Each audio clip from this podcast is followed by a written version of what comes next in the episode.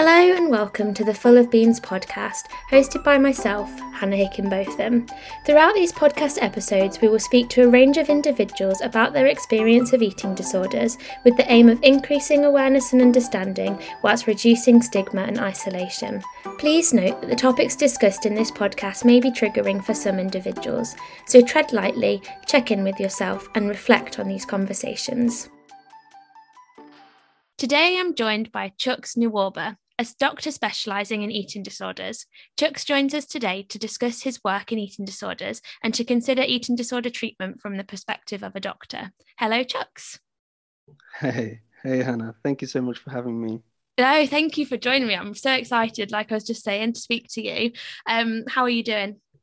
Yeah, I'm really good, thank you. Just yeah. Uh, just uh, having a having a good time at work. It's in a kind of busy at the moment. Mm-hmm. Um, yeah, but honestly, seriously, thank you for having me on this podcast. I absolutely love it. Love no, the fact oh. you've had some extraordinary guests. Thank you. The, the yes. likes of Jerome Breen and Keisha Thomas. Amazing. yeah, no, and now you. So, you know, we're just topping up that list with more and more amazing people. So, the first question I wanted to ask you yeah. was kind of what does it mean to be a doctor specializing in eating disorders? What what's part of your role? Good question. All right, okay. So I work as a specialty doctor in West London in eating disorders. And just before I get into it, I just want to say that I work as part of quite frankly an amazing team. Um, just get that out of the way because it's so important. You know, as doctors, we don't work in isolation. We don't work as an island. We work in tandem with others. So as a specialty doctor, I is kind of what it says, doctor in the specialty, and obviously in this case, a specialty which is eating disorders. So in short, I'm the second doctor in command. I work um, as the ward doctor with my consultant overseeing the entire operation. So that's my role. So I guess the, probably the best way to do it is if I start from the top, how a patient comes into the hospital. Mm-hmm. Um, so, firstly, I take an active role in the screening process. So, I screen with some of the others, screen incoming referrals. Um, and again, I work alongside an amazing team um, when it comes to this. And uh, Hannah, to be honest, the numbers have been crazy, mm-hmm. absolutely crazy. I mean, COVID 19 has made things so much worse. I mean, they were already at breaking point and at capacity, but but COVID nineteen has just make has taken it beyond. And I mean, it's been incredibly hard for patients. They've been suffering in the community, waiting desperately and patiently for a bed. Mm. Um, many are having to be admitted to General Medical Hospital due to ill health. So, so yeah, we've been really busy as a um, referral screening team. So I, I do that. Um, and in that process there's obviously we have to prioritize patient care so we have to look at you know whether we have capacity as staff make sure we have the right staff in. So we have to make sure that you know we have all that in place so the patient's care can be delivered optimally. Um, so yeah we take into a lot of factors. We take into consideration patient's history physical health status comorbidities other things. So yeah that's part of the screening process. Then i clock them in. When a patient actually comes, starts talking to them, gathering information. Uh, now, this, if you like, adds color to the otherwise to an otherwise black and white picture. You know, you've mm-hmm. had all their patients' uh, documentation. You've spoken to the community team, liaise with them. Um, now you get to talk to the patient directly. So this is um, when we start to color in the picture. And this is a crucial stage because you get to assess the capacity more clearly understand the patient's mental state, hear their perspectives and motivations, mm-hmm. uh, and so much more. And remember, as part of this process, uh, we like to uh, talk to the next of kin. We like to talk to friends and family, obviously with the patient's consent. Um, and we do this uh, at admission. We like to do this um, for two main reasons. Firstly, um, there's some questions that we ask the patient which they probably wouldn't remember or they probably wouldn't, wouldn't have any knowledge of. For example, when we're asking how they were delivered or the events before, during, and after their de- their birth, these questions are, are, are vital and can add a lot of information, you know, early growth and development. Sure. Much of, yeah, you know, many of these questions the patients uh, uh, would not know the finer details about. Mm-hmm. And this is a bit difficult, I guess, when you have patients who their next of kin isn't necessarily their parents. Becomes a bit more challenging to get that information, but we try our best. Then, secondly, as you know, eating disorders have a way of playing games and concealing information. Mm. So, talking, getting collateral histories from friends and family also enables us to um, clarify a few details, if that makes sense, and get a second opinion on things. Then there's other things I do, a full, full assessment of the body systems when the patient comes in, you know, the bloods, the ECGs. We have to make sure that we do this daily when they first come mm, in, wow. you know, because there's the risk of refeeding syndrome and you talk about the body's electrolytes being completely thrown all over the place potentially if they're not closely monitored. Um, and then there's other things such as liaising with general medical hospital. If, for example, if a patient were to come in very unwell, I would then at that stage refer them on to the general medical hospital if things got quite bad you know, it could be a scan they require, it could be heart monitoring, I don't know, IV fluids, IV antibiotics, anything that basically us as a tier four specialist eating disorder service cannot carry out. Right. Um, trying to update the GP in a very concise way because, you know, GPs just don't have any time. You know, they're always time pressured typically. So um, if, if I'm able to do this in the concisest way possible, this helps. And throughout the whole process, what I, I, I do is I, I make sure I liaise with the family, family, mm-hmm. friends, um, patient support networks. This is something that's quite a, a culture in our hospital, which is um, critical. My consultant is fantastic at making sure that there's clear clarity um, with patients and family, because obviously, with the patient's consent, some patients don't like it if you talk to certain mm-hmm. individuals, which is completely their right. Um, and also I deliver teaching sessions to, pa- to the parents or the support networks. You know, some the, my latest one I delivered a neurology teaching, so information on how eating disorders affects the nervous system. And yeah, our amazing support worker team and lead psychologists, they actually lead on these support network meetings. So I every now and then I just check in with the support team, the support um, networks. So every week on the timetable for the patients, I talk to them. This last um, week, I spoke, as in just yesterday, I spoke to them about how eating disorders affects uh, sleep.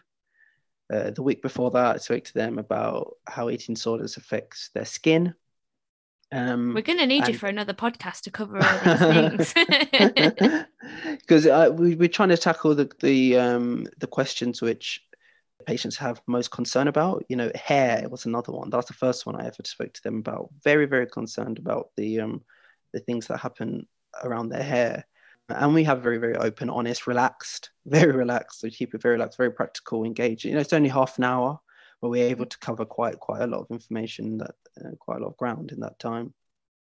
And then there's other things that range from inserting nasogastric tubes if necessary, to report writing, to utilizing the Mental Health Act so, you know, this, as you can probably tell, Hannah, there's quite a lot. Yeah. But, um, but as a doctor, you know, you kind of, and throughout medical school, they've kind that's one thing you learn quite quickly how to prioritize mm. uh, workload. So, yeah, we, we get through it. yeah. It sounds like you have got a lot on your plate. I wanted to ask you because you were saying about how um, finding out information about early life can be quite important um, yeah. for when you have patients. So, could yeah. you kind of explain to us why that's important and what sort of impact different things at early life might have? Ugh, words. Yeah, yeah, you know yeah, what I mean. totally, yeah, yeah. you know, I know what you mean. Uh, okay, so a variety of things. So, um, pre perinatally, so that's during the the um the process of actually giving birth um, along with prenatally, you're talking about during the pregnancy and postnatally. There's all sorts of things that can happen from infections. The mother could get an infection which may affect the baby, the baby's brain, the baby's development. Um, if there's a traumatic birth, you think about okay, was this birth a vaginal delivery or was it um, C-section, um, or was it assisted? You know, in any way, uh, was there lack of oxygen in the process to the baby's brain? And then you talk about postnatally when the baby has actually come out.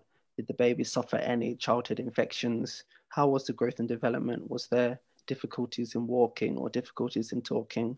Um, you're thinking about neurodevelop neurodevelopmental uh, difficulties and some and you're trying to just paint a picture um, from because someone doesn't just turn up at the age of 30 say with these difficulties there's been um, a process. And um, i guess that's why the team is there to, to to kind of gather this information. So yeah all these things can in short affect the baby's brain um, and or they may have, for example, if someone has a neurodevelopmental difficulty, um, which has very, very strong links with eating disorders, certain eating disorders, um, you can start to you could start to build a picture, start to uh, gain more understanding of how that person's mind works, and then we need to tailor tailor our care to that individual. So is there different you know let's say you found out that somebody had a childhood infection would yeah. there be a different ap- approach to treatment or is it not that specific no no no i don't think it's quite that specific mm-hmm. um, but we can for example there have been times where somebody has a very very um, problematic illness as a child and then this has led them to develop certain beliefs around healthcare oh, yeah. Mm-hmm. Um, so this is another way in which that can affect their processing. How do we? What are the things that need to potentially be covered covered in their one-to-one therapy? Um, you know, or if someone has had, let's say, an amazing amount of antibiotics as a child, and then they develop an infection whilst they're here, how do we, on a medical level, have to approach that? Do they mm. have antibiotic resistance?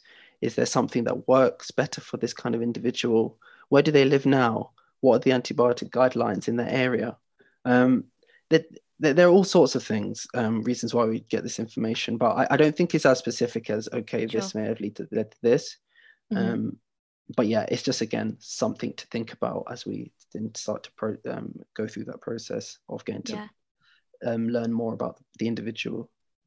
I really like that as well because I'm very much of the opinion that um like for eating disorder recovery you don't necessarily need to go back to the root cause because it, it, it could be mm. so many different things because they're multifactorial so i sure. think the fact that you're taking it into consideration going forward rather than being like okay so they had mm. that so this is how we then need to talk about it but also i really yeah, like yeah, yeah. how you know you did speak about oh so you know this might have happened so therefore that might need to be taken to one-to-one therapy but equally like the approach that you seem to have is it's not just um yeah. like a psychological thing there's so many biological concepts going on as well which mm, i think mm, mm. definitely is something that we're learning more about but definitely is you know the the information kind of with regards to the biological process in the body is definitely less than yeah. maybe the psychological yeah yeah absolutely, and that's it. Um, it I, I like the word you use, multifactorial, and it, it, that is very much that. There's more than there's a, there's a whole host of of uh, different things, mm. and I guess that's the eating disorders team's job. Um, it's that old school thing of you see an elephant and you're standing around the elephant and someone's seeing the face, someone's seeing the legs, mm. someone's seeing the tail, everyone has different perspectives of this one thing, which yeah. is the same thing. And it's up to us. This is why it, it's so uh, MDT in this particular field of eating disorders. I think a multidisciplinary team approach is yeah. more. I mean, I can't think of. I mean, I've worked in, you know, healthcare for a while now. I can't think of many sectors um, or specialties that require it as much as mm. this. Um, but again, I, I, probably would say that because because I work in this, fit, in this field. Your bias. yeah. Um, something else and i guess it ties into the the biological concepts but i don't know whether this is me being because i did biomed at uni so maybe it's just me Oh, being wow, a biomed brilliant. nerd but i want to know like that you know you said that you did your talks and they were half an hour long so sorry if i'm making you really really shorten things down but the impact on the skin the hair the Yeah. nervous system like i want to Yeah, yeah. know Yeah, yeah. So I mean, wow, hair, hair, hair, hair. yeah. Well, here's so here's the thing. So hair is. Um, I told them I was just out off the bat. I told them hair is partly genetic. Um, um, so hair is also very much nutritional. Mm. Also, vitally, hair, the life cycle of a hair cell means that your hair will only reveal your status in three to four months' time. So Wow. people get, yeah, people get very frustrated about, oh, my hair's falling out. I've been eating well or been recovering for. But the whole point is, it might be actually sharing information about how you were three to four months ago. So you have to stay with the process. Mhm. Um, people love to, people spend thousands of pounds on hair products. Yeah. They're probably working. You just need to give them some time because the reality is there is a life cycle of a, a, a hair cell, much like the skin. There's a life cycle of a skin cell. You know, the natural um, sebum, the oil which runs on the, on the skin. Um, you know, those glands don't work as well when people are malnourished. So you don't get that, which is why you get that incredibly dry skin. So if you're changing and these products that you use go between the, you know, I mean the skin has three layers. Technically it has seven layers altogether when you when you split them all up. But you know, it's so complicated. So um, yeah, we touched on a few of these things just to, you know, how um uh you know just how products in general you have to stay with them because ultimately they probably are working. And um but but you know you have to give it some time. Also nutrition. You know i told them i was honest. I was like guys the reality is you know mal- malnourishment uh, means the body goes into survival mode. You know it, it's not it's not you're not going to get the same amount of sleep in the same way. You know your thyroid gland which processes um, energy you know it, you know is is going to go into slow mode. You know there are reasons why your bowels aren't working as well as they probably are as should be. It's because again it's slowed down. Everything's just the processes are slowing in Mhm. order to keep you alive. So um this this these talks normally kind of focus around anorexia nervosa as you can imagine because that tends to be the major- majority of our inpatient um, caseload. Um, but but yeah it, we cover all of them from you know dehydration secondary to bulimic um, behaviors um, and and a, whole, a whole host of other things. You know we talk about overeating in binge eating uh, disorder which is you know really massively affects our sleep. Um, and yeah so we, we cover it all. I've got a question and feel a bit awkward. Not awkward, but um, I guess it's just it's a question that's a bit what's the word? Controversial? Not controversial. It's not Yeah. controversial, but whatever. yeah, yeah, Um, yeah, that's all right fire away no, no go. here you were talking earlier about um when you were talking about the admissions and stuff like that and Yeah. you just mentioned there again most people that come onto your ward are people that are struggling with anorexia yeah so i guess my question is how do you you know it sounds like you've been super busy. How do you prioritize people? Is it purely based on weight? Or you know do you look at a range of things? Um Yeah. So um, this this on a side note, this isn't actually how we prioritize people, but this is generally personally what I've experienced. okay. I've actually experienced that when you have a nice mix of patients on the ward in terms of age, in terms of BMI, in terms of um, you know comorbidities, I think actually all the patients benefit. Interestingly enough, in fact, even if you have patients which um, you know or wards, sorry, that um, um, admit males, you know, I think in general that there, there there is a I think everyone benefits. Um, so that's that's a side note.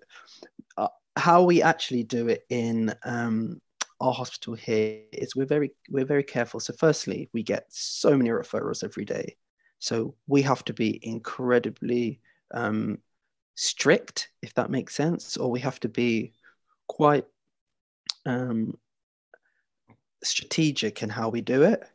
Um, but ultimately, like I said earlier, it comes down to do we have the capacity to be able to deliver optimal care for this patient? So we have to look at mm. the caseload at the moment and we feel like, okay, does this, can this work in given the situation? Can this patient's care be um, delivered well enough? Um, so we take into considerations the patient's history, um, we take into consideration their um, physical health status. Um, we take into consideration uh, comorbidities, amongst other things. Um, and so it's not just their physical health status, it's not just their BMI. People think, oh, it's just a, we just take the ones with the lowest BMI. Absolutely not. Actually, definitely not. So um, it's definitely not a race to, because, yeah, it's, I know some places may do it like that, and I heard some places might do it like that, but um, um fortunately, um, we don't do it that way because actually we know that someone might be a lower BMI and technically not be as critical as someone who, on paper, is a much high, higher, you know, if you almost almost healthy BMI um, but actually their behaviors and their rate of weight loss might be far far greater so yeah it's a variety of things i guess there's no easy way to answer that question yeah no i think that's the thing isn't it it's not an easy conversation to have and it's not an easy yeah. answer but it's so refreshing to hear you say that because i think I think it's difficult, isn't it? Because there is a big rhetoric at the moment, and there's a lot of anger around the fact that you seem to, you know, have to be at a certain BMI in yeah, order to yeah. receive treatment. Um, yeah. But you know, it's really refreshing to hear that that's not how you do mm. it. But equally, I think we do, you know, I think it's difficult because I used to think in my head, well, you know, the people with the low BMIs probably have the higher comorbidities and the physical health, you know, the, the electrolytes and all of that. But then mm. now doing this podcast, I've spoken to a lot of people that are at a higher BMI and have still experienced things like heart yeah. conditions and all of that. Yeah, yeah, absolutely. It's, it's really, really difficult. Yeah, it's complicated. It's going through, you know, when you have so many referrals, you want to help everyone. You don't want to say yeah, you're yeah. going to have to go on a waiting list. Yeah, it is really difficult. I mean, one thing that you you quickly learn when you're in the world of eating disorders is actually it's a very small um, world. so fortunately, so I actually spoke to um, a colleague who works at the a previous hospital I worked at, and it's nice because you're able to say, "Oh, do you have a bed for this person? It'd be great mm. for you." You know, you have this, so you you you get to understand the um, the envir- the environment of particular hospitals geography is so important. You know a patient's traveling so far for mm. care so challenging for them. You know i always take i always tell my patients like massive respect. Like you guys have you've put in the work to get here. You know uh, you know you, it's one of the hardest things that you're, you're having to do. Um, you're completely destabilizing a system um, but hopefully it comes across as in the long term as as, as a good investment. Mm. Um, but being away that far away from home, remember a lot of our patients are very young. Some of them actually transfer straight from CAMHS, um, right. you know, and uh, it's difficult. It's difficult, but um, that's why we have such fantastic occupational therapy teams and just general like nursing staff. They really try and make the patient stay as as as um, relaxed as it possibly can be. Yeah, guys, I can imagine. Um, I don't know. I've always thought that inpatient treatment would be quite difficult in terms of normal life because it isn't a normal life. So I guess having that, you know, that work with the occupational therapist therapist is vital for yeah sort of trying to normalize things as much as possible yeah yeah and i think occupational therapy is I, I, I don't really, it's absolutely invaluable. Mm-hmm. Absolutely invaluable. You know, they their job is to make the transition because there's all it defeats the point of doing all this good work in hospital is if, if the yeah. transition isn't right you know, what job are they going into? You know, what are their finances like outside of here? What are their hobbies and interests? How can we translate that from inpatient to outpatient? Like you're saying, that's not real life, essentially, to real life, which is why going back to COVID 19 pandemic, it was such a, a, a devastating period of time because we weren't able to do home leave in the same way we normally do. We weren't able to mm. send people home for a couple of nights to test and then come back and then three nights and then come back. And then, you know, we don't we're not giving them opportunities to to essentially fail, which is great. It's part of the process. We tell them if you go home, it doesn't work out, brilliant. You come back, we assess, reassess. How can we make this um, that when you actually finally do get discharged, um, that you have a likely a good likelihood of success so yeah, it, it's um that's part of the occupational therapy. Well, all of our job, I guess, and social work do a great um, job as part of that. But but um, yeah. so just tying into, I guess that quote unquote normal life stuff.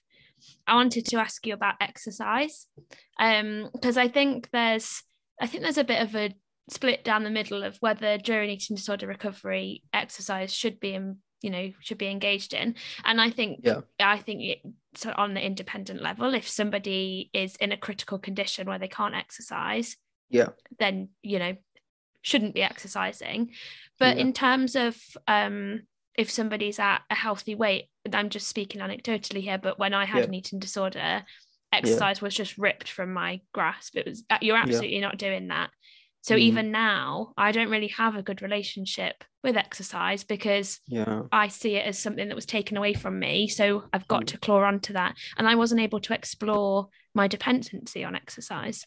Yeah. So what do you think? Yeah. Well, good question. Actually, exercise is a very interesting one. Mm. Um, and there's some fantastic new uh, work on it in the field. Exercise there are different schools of thought. Some people think actually, if someone's a prolific exerciser outside, if you strip it away, you know, it's meaningless. It's pointless because they're going to go back into the community and re-engage to those levels actually potentially at higher levels because mm-hmm. it's been um, you know they've been deprived of it for so long there's another school of thought where actually the longer you keep them off the exercise and you, you and you um, you keep them off of it, they actually lose interest in the exercise, as it were. Um, and they actually realize that life is possible without engaging in that amount of exercise. Uh, I think obviously everyone can have their own ideas. Um, we kind of in this hospital, um, we work kind of somewhere in the middle. We actually say when someone's coming in critical, you know, some people very, very unwell, we're, we're not going to endorse exercise of any kind um, mm. you know because actually it can you know you're talking about people coming in with such high creatinine um, kinase levels anyway you know for them to go, go to even higher you're talking about people who are dehydrated and all these sorts of things that come with coming in a, a, a way which isn't necessarily at their optimum health mm. um, then as is recommended by the, I don't know if you've heard of it, the safe um, at every safe exercise at every stage guidelines. Mm-hmm. Um, we re- incorporate exercise at the right time based on the individual, starting with very low level exercise. So here we like to, in, you know, take them out swimming. They go swimming. Um, you know, table tennis. Uh, we talk about you know jogging necessary when they get to a certain level, and then gradually ramping up the exercise. Um, because I think that's important. I think it's important for us to encourage them to go on walks with their families when they go on home leave, if that's something they enjoy doing. And uh, because again, on discharge, this is what they're going to be doing anyway. One thing though, that I thought I should mention as an, as an aside um, to your question is the knowledge behind over exercise that is something we don't do well enough and mm. um, i'm currently working with one of my one of my colleagues and we're actually coming up with a way of e- educating um, individuals who suffer with overexercise about what actually happens to their body because it's very interesting, very, mm. very interesting how people have a, very, a lot of misconceptions around exercise. Um, and actually, there's a CBT model. I don't know if you've heard of it by Leap. It's called Leap. It was done by yes. the Loughborough. At Loughborough. Yeah, yeah, mm-hmm. amazing. Mm-hmm. Yeah, Loughborough. So they um, um, that's a CBT CBT approach, but it's, it's mm-hmm. not very medical. It's a fantastic model, but it doesn't actually give them the scientific um, consequences of overexercise, sure. if that makes sense. So I think if people actually learn this stuff, and we know knowledge doesn't change behavior completely, but knowledge does help. And I think that lack of knowledge, for example, one of my patients in the past thought that um, she's more likely to get abdominal muscles if there's less there. But actually, the whole point is you need good nutrition in order for your abdominal muscles to be more pronounced. Mm-hmm. So that so then she changed her behavior, and actually this helped in the long run.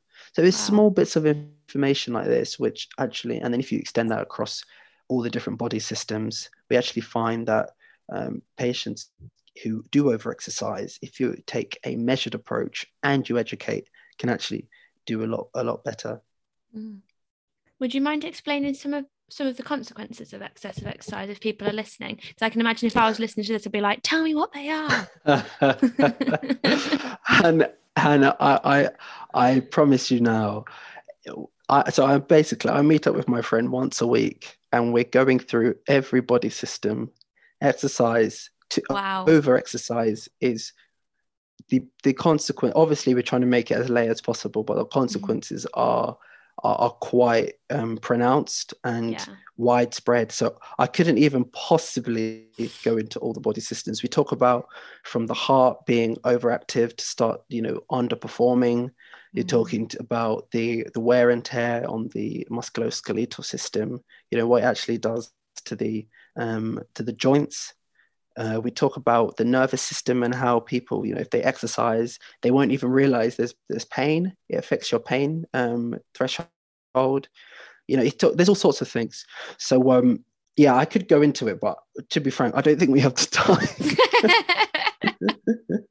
well, maybe we could do another one. We'll do another episode yeah. on the medical consequences. Um, mm-hmm. I wanted to ask you as well. You spoke about how you communicate with the GPs. I'm yeah. I think that was when you're talking about discharge. Yeah. And I guess I sort of wanted to ask you, you know, your your role is you're a specialist in eating disorders, so you know a lot.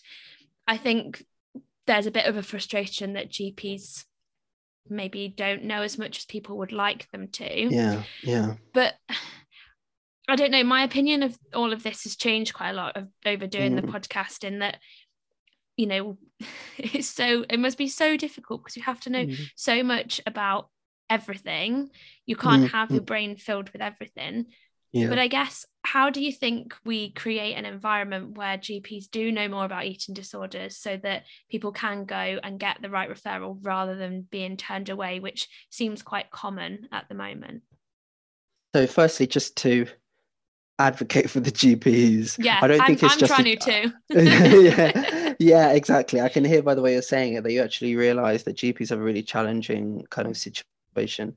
Um, and I know how it works. They don't want to necessarily refer everyone who comes across, and there are other approaches. It doesn't necessarily mean a referral, depending on the presentation. Gone are the days where people knew families. Uh, the GP knew a lot more about the family processes and and the family a bit more. That would have massively helped. But unfortunately, we don't work in um, a world like that now. Mm. Uh, it's not just a GP thing, unfortunately. It's also like, for example, an A and E thing, and it's widespread. You get medics. I mean, I talk to my colleagues and you know, talk to my medic colleagues, and they, there's just still so many misconceptions about what denotes someone who's actually unwell with an eating disorder and how to process it. There's a lack of information. Eating disorders patients are, are notoriously slippery they slip through the cracks they you know they kind of you know they're too physically unwell for a mental health hospital too physically too mentally unwell for a physical hospital. And it's just it's very challenging. And in the community they can just based on a lot of the time uh, there's still good cognition in this Mm. in the extent that there's you know they can still be performing at an academically high level you know. Um, they're still they're able to um, talk their their way to a position where you actually take their severe symptoms um, as less severe. Mm. um, you know you're treating something that is actually very severe uh, and and and you know unless you're in this field you get it's quite easy to be swayed by it. Um, i think education is critical. I really do. Mm. i think firstly foundation i think and i'm actually writing a piece about this at the moment. I think it goes at the very very very beginning. I actually think at school there's not Mm. enough education about eating disorders I think colleagues, not colleagues, um, pupils, students should be able to see red flags in their Mm. peers. Right now, I mean, I look back and there have been some extraordinary cases of me missing um, blind, you know, it's so obvious. But at the time, I had no idea. And I was in an environment where you would have thought I would have been able to pick it up. Um, it's at medical school, going on later on at medical school. I mean, we barely get any teaching on eating disorders at all. I mean, I can't actually remember having more than just like a lecture on it. And it's quite extraordinary based on um, when when considered the extent to which it is prevalent in our society. You know, you're talking about over a million, you know, nearly a million and a half people suffering with eating disorders, and yet there doesn't seem to be the the knowledge. And don't get me wrong, medics understand this. So if you go to General Medical Hospital, they know that hello, uh, this amount of nutrition means this, or this uh, slow heart rate means that. But that joined up understanding of of refeeding, even the process of Mm. refeeding. Interestingly enough, there was one of our patients in the past who we had to get them back to our, our we actually sent them into General Medical Hospital to because they were being really unwell. Like I said earlier, sometimes they get quite unwell, they go across. And it was like a holiday for the patient. A holiday. They couldn't keep an eye, they they just couldn't um, manage this patient. And we had to just basically say, you know what, can we please bring this patient back quickly because their nutrition is their therapy. That's what they need. And they're just not getting it to the same extent. So it's very challenging. So I think going back to your question, I think GPs do need more education. I think we need education from the bottom up. But I don't even think it's just GPs. I think it's all the way across, um, uh, you know, medics in general who aren't in the uh, the arena of eating disorders. And um, yeah, I hope that I really do hope that changes. And I think that's kind of one of the things I'm passionate about, you know, education of certain um, areas of eating disorders that you wouldn't necessarily associate with, and also just education in general around it. So I like to be really transparent, very open, very relaxed. Mm. We're talking about these things because they are serious topics, but I think we, with good education, we can hopefully get somewhere. Yeah, absolutely. Um, I actually my dissertation when I did my masters was to produce a um like a training manual workshop thing for pediatric nurses because when children come in onto a pediatric ward, they've got no idea, you know, like you said about refeeding, anything, Yeah, like all yeah. the different um behaviors that someone with an eating disorder might present, Yeah. you know, having to go to the toilet with somebody and making sure what they're doing. if you don't Amazing. know that, yeah, how would you know? that's Um, that sounds like a fantastic manual, by the way, Hannah. That sounds really Yeah. I'm Necessary, working on you know, getting it out there. Yeah, please do. Oh my goodness, that sounds absolutely brilliant. Because you think about these are highly trained nurses, highly Mm. trained, but yet the very fundamentals, Yeah. you know. And and unfortunately, eating disorders we seem to be there seems to be a trend now. I actually, seeing a lot more of it. Obviously, post COVID, I've told you, Mm. you talk about the world of of, of, of, you know around us, which doesn't really make the environment. It, it's almost the the perfect um, conditions for an Yeah. eating disorder to thrive. So um, th- this is what we're dealing with here. So yeah, brilliant. That sounds like a great manual. Yeah. I guess my question in an ideal world, let's say we're in a dream situation here. yeah, I think talking about education, absolutely fantastic. But Mm. how how do you think in a dream world we would respond? Because with the current finances, places and beds and everything that we've got. Yeah. If every doctor knew how to recognize an eating disorder, whilst that'd Yeah. be fantastic, it's then like the next step that it doesn't Yeah. quite seem Yeah, yeah. Um, in an ideal world, if wishes were horses, look, early, early. That's Yeah. that's that's so just early. Everything Mm. earlier. You know, everything is better earlier. You know, if you're able to catch these things early, you know, prevention is better than the cure. absolutely. I'm sure you've heard of the Freed model, you know, the the the the, the 1st first presentation. This is kind Mm-hmm. Yeah. of you being able to um, capture some of these behaviors before they're thoroughly embedded. Mhm. And I think, like I mentioned, education. Um, I actually think we should awareness is is an important thing. So, for example, like I said earlier, I'm interested in eating disorders in areas that aren't necessarily so. For example, in the Black race, Yeah. um, just picking it up. You know, again, it links back to the early thing. If you pick it up early, you know, it's not a thing right now. In the, I know, uh, like, I don't know how many people in the field you've spoken to that are black. I know you spoke to Keisha Thomas. She put, uh, she probably spoke about um, some of these things, but the awareness in the black community about eating disorders is just so poor Mm. um, and people are suffering in silence, which is my biggest concern. People are actually suffering in silence. Um, so, in an ideal world, I'd say we'll catch it early, which that in itself is a complicated thing. but you'd have to get the bright, bright minds round a round table. You know, you got the right people in a round table, and actually, you you not just have um, lots of, of um, tea and coffee, but actually you focus and you get through some good quality content. You have to Mhm. involve the communities. You have involve inpatient, outpatient teams, um, and obviously, I'm I'm acutely aware that there are some people who have been in this space for such a long time, and they have some incredible ideas. I think the NHS as as an as a machine can be quite sluggish and slow. Mhm. If you want to change operations, um, it- things can take ages. But I know you have amazing people like Agnes Ayton who are taking the lead on some of these processes, and I think they are aware of some of these challenges. Mm. Um, uh, but yeah, in an ideal world, kind of early, early picking everything up earlier. Because, but this doesn't mean that if someone gets picked up later, that all is lost, all hope is Mhm. lost.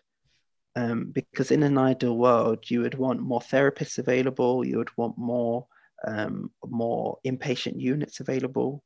You know, currently we're discharging people who, in my head, I feel like, oh my goodness, if only you can spend another six months Mm. in not necessarily a hospital. We don't want any institutionalization, but we want you in a place where you can get support on how to live your life. Um, and so you can actually very slow transition out. Let's get some of these behaviors, correct behaviors, um, deeply embedded into the psyche, you know, to actually, it can again increase your chances of a proper recovery. Um, but yeah, unfortunately, we're having to discharge um, people who, who just because, like we say, the numbers it's just not fair, really, on people who are really, really struggling in the community and require a bed. So we just kind of like um, do our best we can and then send them on their way. But again, with a good community follow up, hopefully, Yes. Again, community follow up is very much a postcode lottery. Some place, some people live in fantastic neighborhoods with fantastic care. Some people, the community services are so stretched and they don't get the funding. Mm. And the amazing community workers are just absolutely run ragged. Yeah. Um, and then ultimately, the victims are the patients. So, um, so yeah, more money and picking things up early. That's probably my yeah. long, an- long answer to your quite short question.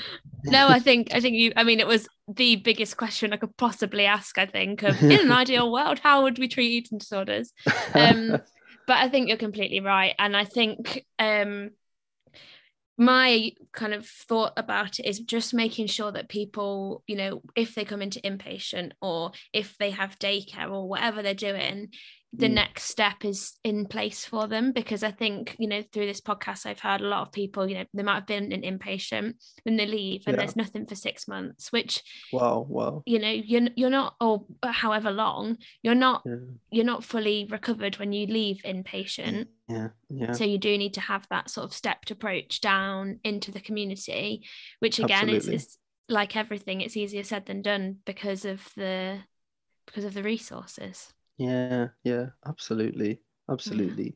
Resources vital, absolutely um, critical, mm. and um, again, with this COVID nineteen pandemic, a lot of the resources were. You had a lot of staff who actually pulled out because they were mm. uncomfortable yeah. in being in a space that potentially there could be more COVID nineteen around. So then we mm. had massive different staff, and things were stretched even more. So it made a, a, a bad situation even worse. Yeah. Yeah. Yeah. Well, that has been fantastic. We covered so much that I didn't even know we were going to cover, which was so exciting. um, yeah. I've got a, I mean, I'm going to say new, but because, but it's not actually going to be new now when I release this podcast, but a, a different or an exciting element mm. to the podcast where basically um like last week or two weeks ago i reached out yeah. to the community and asked them what questions do you want to ask sweet, um, sweet. which is very exciting for me because it's not just what i want to know from you yeah um, yeah yeah so i said yeah. to the community what would you want to know from a specialist eating disorder doctor yeah so would you have not turned me away if i weighed less yeah. So here's the thing GPs will turn people away if they weigh more. This is just this is just the unfortunate reality. Again, education, 100%, percent mm hmm you know, chance of, uh, well, not obviously 100%, but it's very, very likely that if someone is weighs, uh, you know, is within what we would put, you know, places like a, let's say a healthy BMI, uh, they are likely to be turned away. They are likely to be turned away. Come back later, you know, process things somehow. You know, sometimes they might put them through to, um, we've seen it in the past where they put them through to um, um, put it down as, you know, something that will just pass. You know, the people who are less familiar with eating disorders, you know, and they've eventually regretted it, you know, processing mm-hmm. things that way. But the unfortunate truth is, people do tend to, because you have to remember, Hannah, it's a very medical thing. You know, what's the criteria for, exactly. um, let's say, anorexia? And, you know, very, you know, this is what they taught us in medical school. You have the criteria, you have the BMI, you have the physical things, you have the, you know, are they having their periods, this and that.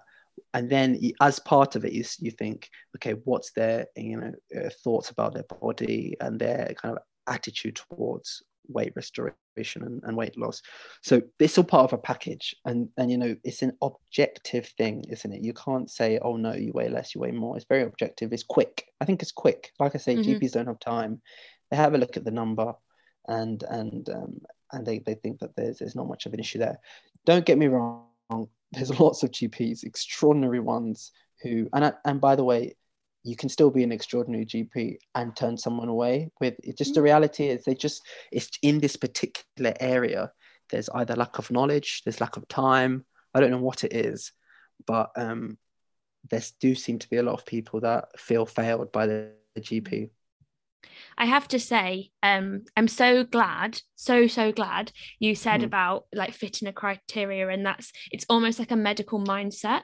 Um, yeah, and yeah. definitely through my experience of working in eating disorders, I think mm. I've recognised that um, some people do have such a medical approach and it's like well what are their mm-hmm. you know what are their electrolytes like what are their bloods like yeah. blah blah blah and i'm sat there with personal experience like but that's not the be all and end all. But mm-hmm. to mm-hmm, somebody mm, that has worked as a doctor, yeah. the medical stabilization is is, yeah. is is their most important thing.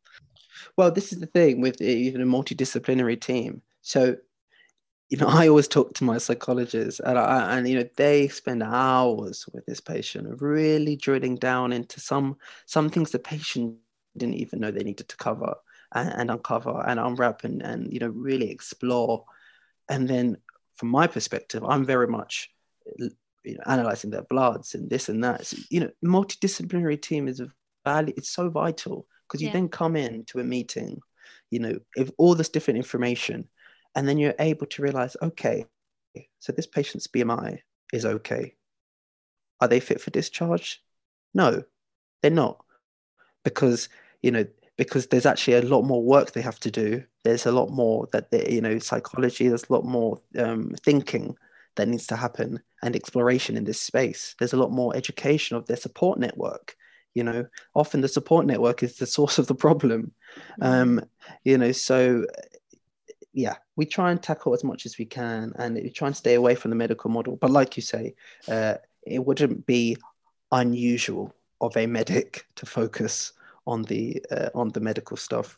Yeah, when that's what they've been trained. I guess the follow-on question from that is, you know, if that is kind of the way that it is if someone mm. is in a situation where they know that they need support but they're not presenting with those medical markers what what should they do in terms of going to their gp yeah this is a difficult one this is a difficult one and actually one that i get asked i've been asked quite quite a lot recently um you have people who are stuck in the community. They know they need help. They are doing what we did said earlier. You know they're coming early. They're presenting early. That's absolutely exactly what we want from them to present early before things get a lot worse. But yeah they get turned away. And it's kind of like what do you want me to do? Just like keep losing weight in the community until i come in critical? Yeah. Um i i don't really have the answer to that to be honest. Um and there have been some i i i must confess though, i think it's very much area de- as probably area dependent. Um, if you have some very, very um, experienced community workers or experienced GPs, they might, or not even just that, if there happens to be a bit of fortune and there's a bed available at the right time, then actually, or you know, or the community team has a lighter case caseload. There's all sorts of different things, I guess. Then you might actually be able to get in. I, I look, I would recommend just sticking at it, keep putting applying pressure. You know, unfortunately, a lot of the time it requires the parents or the support network to just be shouting and shouting and shouting, and they can come across as a bit um, irritating. Um, but but you know, yeah, this is how they're unfortunate. This is the unfortunate truth. You know, in the community that this is the way they're perceived. You know, wrongly so, because all they they just care about their loved one. But it's almost as if you know the more noise you make the more you're heard type thing which it shouldn't be that way. No. Um but yeah just keep persevering. Um, i mean eventually care will be be be you'll you will find care especially in the in the united kingdom i think. I think out at different countries you know I've, I've heard things operate a bit differently but yeah yeah this is kind of a sad response to your question because you know there there isn't any you know some people have had to contact their MPs mm-hmm. you know you know have gone to the extreme lengths to just make it clear that I am struggling here. I'm literally struggling and no one seems to be listening to me. Um yeah. But the problem is uh, we work so someone such as myself I work in a tier 4 service. It's very hard to ex- access. There's so many mm-hmm hoops you have to get through to get there. Um, and it can feel like painstaking for the patient and other people involved. Yeah. And and that was the other question was how bad do I have to get before I'm going to get help? And I think you awfully have just summed it up in that there are so many hoops that you have to jump through. Mm. But I guess kind of what I want to say before just before you respond to that question is yeah. i think the fact that you're listening to this podcast you're aware there is a problem and yeah. even if it's just speaking to a loved one or mm, somebody mm, that you're close to if they can provide you support in any way do yeah. that and then just like you said continue to go to the doctors and have that support with you yeah yeah i think it's... and it, yeah yeah, it's it's so. I really love that. I love I love the way you phrased it. Just you know, it, support doesn't the the support is not just a doctor or just in inpatient care. You know, there are all sorts of different support groups, and there's family, and there's you know friends. There are people who you may trust and love, and you know who who may be able to provide something in the interim. I don't know what it is, but mm-hmm. something. Mm-hmm you know, um, that might be what you need at that moment to get through. Um, and but you know, just hold hold on and don't lose hope. You know, this is something that I try and again I try and mention my patient to my patients. You know, hope isn't lost just because the way um, things have been a certain way. It doesn't mean that that's the way things have to be in the future. You know, um, and and yeah, just just just keep going. Yeah, I love that. That hope is not lost because it isn't. Um, thank you so much for that. I could feel myself getting really irate at the end, um, getting really passionate. So, but I, re- I would really love that conversation with you. So, thank you so much yeah, for coming thank on. you so much, Hannah. Thanks for having me. I really enjoyed speaking to Chuks today, and I think it was invaluable to be able to get the insight of a doctor that works in eating disorders but also understands the nuances of why it's so difficult to get people in for treatment. And I think speaking about this more openly is really important to bridge that gap between the frustration of when people don't get the support that they need, but also how can we increase that support. Next week, we'll be joined by Han Lewis, who is a PhD student looking at the Body Project.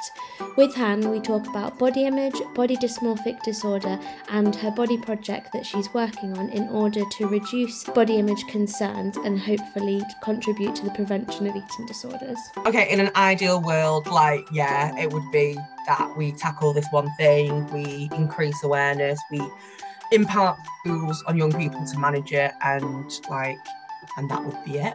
But I think realistically, like acknowledging the complexity of eating disorders, all of them, you know, not just anorexia or bulimia, but binge eating disorder and OSFED and all your atypicals, which are a little bit of nonsense, I think, if you don't mind me saying, sort of fueled by weight stigma and things like that. You know, yikes, we just live in this world where we're, we're getting to die a little bit, aren't we? Like, yeah. even if someone had all these tools to develop a perfect body image, I think there are still many other risks that could, unfortunately, um, provoke dis- disordered eating and potentially a eating disorder as well. If you enjoyed listening today, you won't want to miss next week's episode, so be sure to subscribe. Eating disorders are crippling illnesses, but with the right support, they can be recovered from. We really hope you enjoyed this episode, but if you require more support right now, please look into charities such as First Steps and Beat for support or talk to someone you trust.